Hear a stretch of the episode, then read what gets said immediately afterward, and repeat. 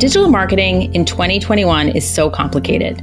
We created our Launching Simplified podcast to help entrepreneurs take their ideas and make them real businesses. We hope to inspire you that a simplified launch is possible. Behind every launch, there are often people who are helping make it happen employees, friends, coaches, relatives, and experts on the sidelines who make a launch the best it can be. We launched Podcast Baby in December 2020 and Nick Epstein was the person I called to help me understand how to make the audio better for my podcast and our course. Nick is a musician and the person that I know who knows the most about audio. He is also my brother. Welcome, Nick. Hey, how's it going? Good. Thanks for being here. Absolutely. So, can you tell me a little bit about your background and how you got started in music and what led to the projects you are working on now?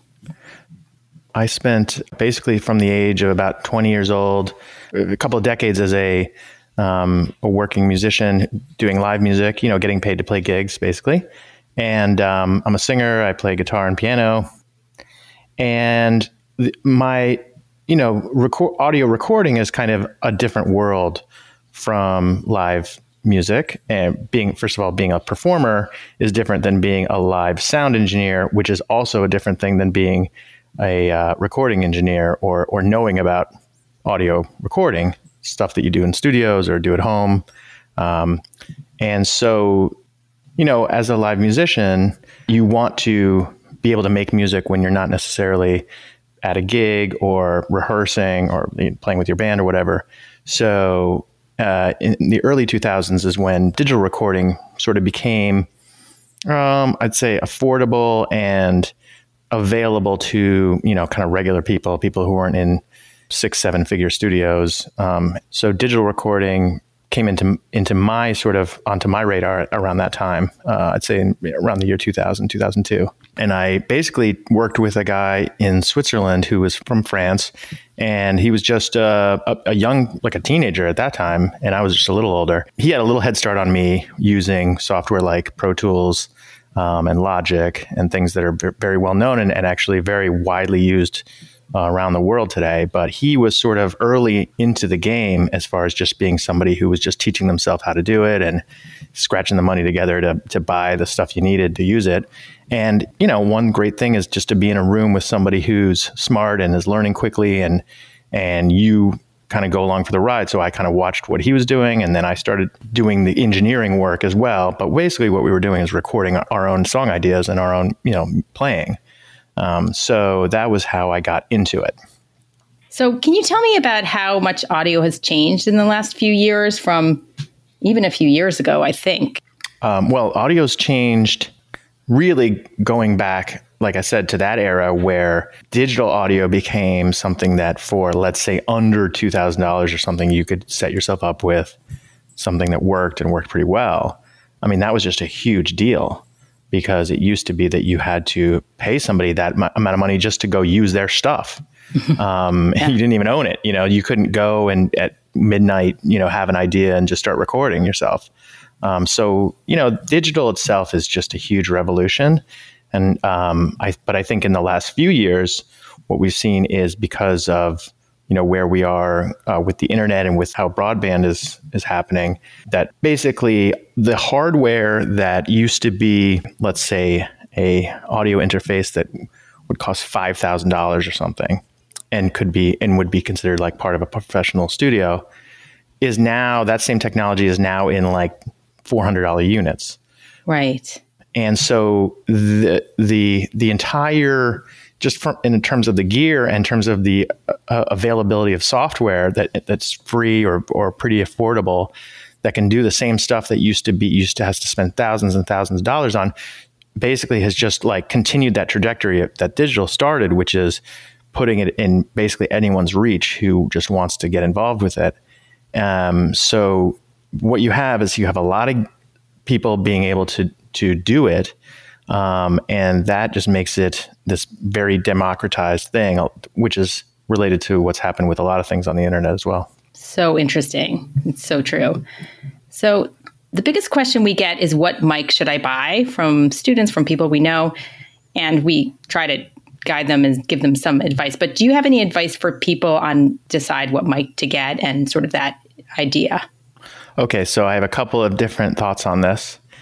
Uh, I'd say first of all, it, the the best mic for you is the mic you know how to use and the mic that you do use on a regular basis. So if your goal is to put out content or to record your music or to record podcasts or go interview people, uh, whatever it is that you're using your microphone for, field recordings, uh, the one that you're comfortable with using, that you're not so freaked out, you're going to drop it. So, you know, maybe that $3,000 Neumann, maybe not your first mic, you know, you want to be comfortable with it. It's a tool. You know, one thing that we see a lot in, in audio and in other things is that this this idea that well if only I get like the perfect gear then I'll do some good work right right um, so I'm waiting to get that cool you know audio interface or that awesome mic that and I have one, but you know, I'm waiting to get the better one. And that stuff is that's basically a trap. You know, um, if right. you have that mentality, you end up kind of never really doing work. Um, because, like I said, the gear that you can get and teach yourself how to use, feel comfortable using, and practice with. Um, so, I would say that a dynamic microphone for podcasting such as an SM57 or an SM58, which is something you'll see like on a stage. This is a classic mic- microphone with the you know the silver sort of ball at the end of it, um, just like a stage mic.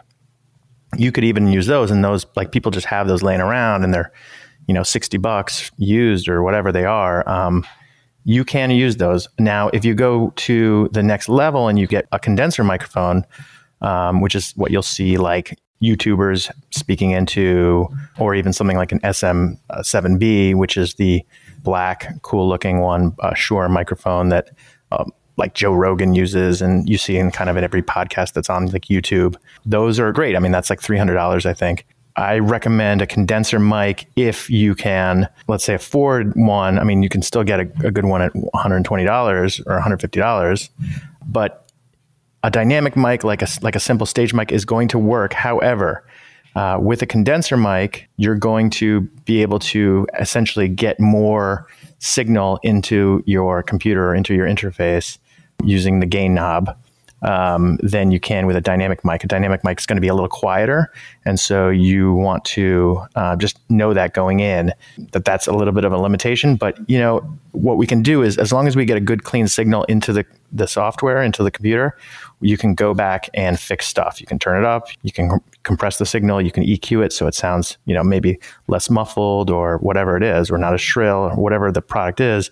As long as you haven't like overloaded your mic and created uh, distortion, you can fix stuff. So, the, like I said, the best mic is either a dynamic or a condenser mic, but one that you have available to you and the one that you use as much as possible to get comfortable with. Oh, great. Can you share with me the biggest mistakes amateurs make with audio that you see if you listen to a podcast and you you kind of think, oh, that person that was a big mistake. Do you do you have any things that you see? Specifically for podcasts, I would say that I listen to podcasts a lot, you know, while I'm doing the dishes and while I'm walking my dog and all this stuff. And for years and years and years, I have I have done because when I was living overseas and podcasts sort of first were invented, so in the early 2000s, they were kind of like a way of keeping up with like culture in the United States. You know, I didn't have TV channels from the from the US or anything like that.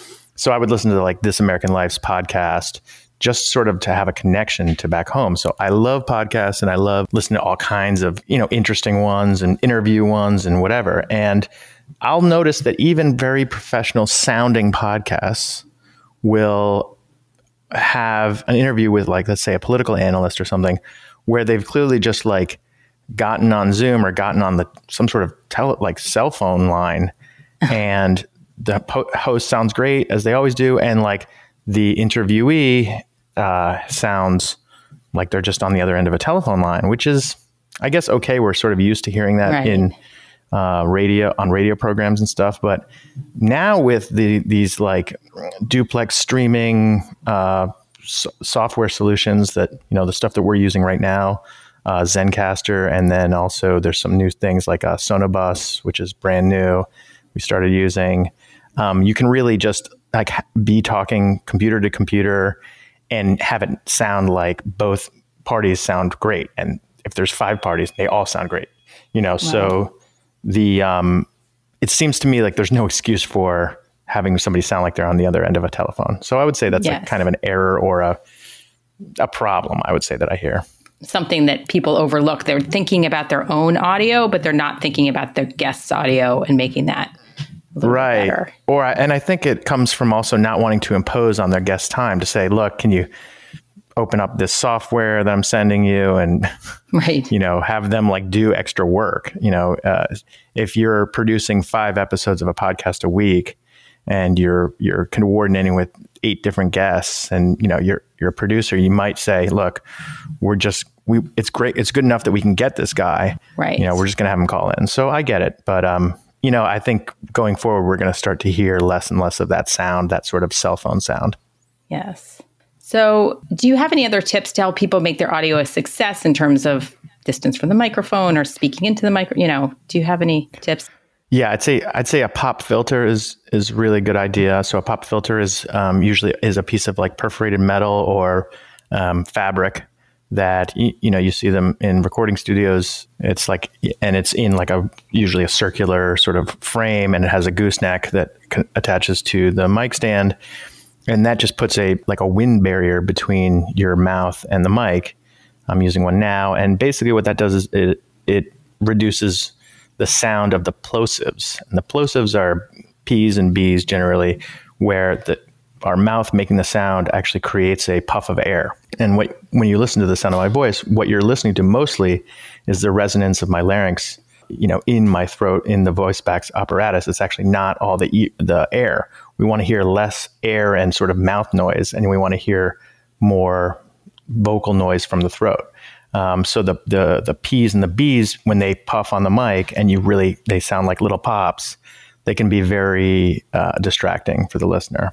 And there are things you can do in post production to soften that stuff, but generally, again, the, the best signal is a signal that, that got recorded well rather than something that you have to fix. Oh. So a pop filter is a huge deal. Uh, learn how to use uh, a compressor, a limiter. Um, those are software tools or hardware tools actually. You can get a box that is a compressor and basically that just levels out the sound so you'll have that running. Oh okay. Um, so that basically it, it, it reduces the dynamic range so that the, the quietest sounds are closer in volume to the loudest sounds. Oh okay. You won't be able to hear me going back and forth from the mic if i'm moving my head a lot or um, in music they're used a lot to kind of make a part kind of fit into the mix so it's not popping out at certain s- spots. Oh, cool. And then also EQ is EQ is a um, equalization is just like a magical landscape of and very very powerful tools where by cutting and and or boosting certain frequencies you can really um, change how how sounds uh, are perceived and change like uh, something that kind of sounds a little muffled or sounds a little harsh or whatever it is, if you understand what different frequencies do and you understand how to use an EQ, you can you can do a lot with that.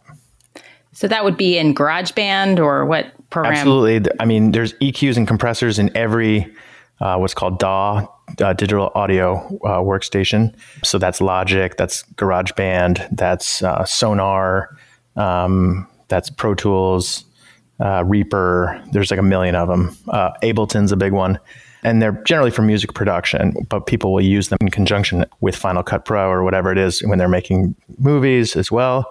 And all those kinds of software, that whole category of software has what's called plugins that are that usually come with them or that you can add, you know, some free ones or some paid ones that have all those tools at your disposal and they'll have different kinds of equalizers, different kind of compressors, they'll have plugins that add reverb, plugins that add delay, you know, so and and it's just this long list of uh, tools, and if you kind of get used to finding certain ones that that help, you find help the sound and get sort of good at using those, uh, that they can help. So I use Premiere, and there is I don't know if it's a plugin, but it's just a it's just a, on the pop down menu. It says podcast voice. Uh-huh. So I always just go through and I try different ones and, and sound and see which one sounds the best. And that sometimes I end up on podcast voice. Yeah. So. Um, I find that those settings are like, this, those are like uh, factory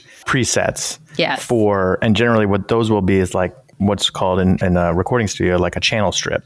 Oh. So a channel strip is really like, for instance, your voice will be on one channel, my voice is on another channel, and if let's say you add some music or something, that's on a different channel. Yes. Um, to this production, um, so each channel can have its own channel strip, which might include an EQ, a compressor, a de-esser, uh, if it's a human voice. So that's going to actually make the S's l- less. Yes. When you click and you put podcast voice on Premiere, probably what that is is that it's that's a certain that's a certain sort of combination of settings. It's a certain mix. Yeah, it's a mix of settings. Uh, right, exactly. Different t- little little tools that are built into that that software that's going to kind of be doing all those things kind of in conjunction and somebody who you know at adobe or whatever who uh, is an expert with that kind of put those together and said you know this will work for a lot of use cases and those are great i use presets all the time yes i well i have to turn things on and off because sometimes it you to make it sound better if you try different things. Yeah you know everybody's really familiar with the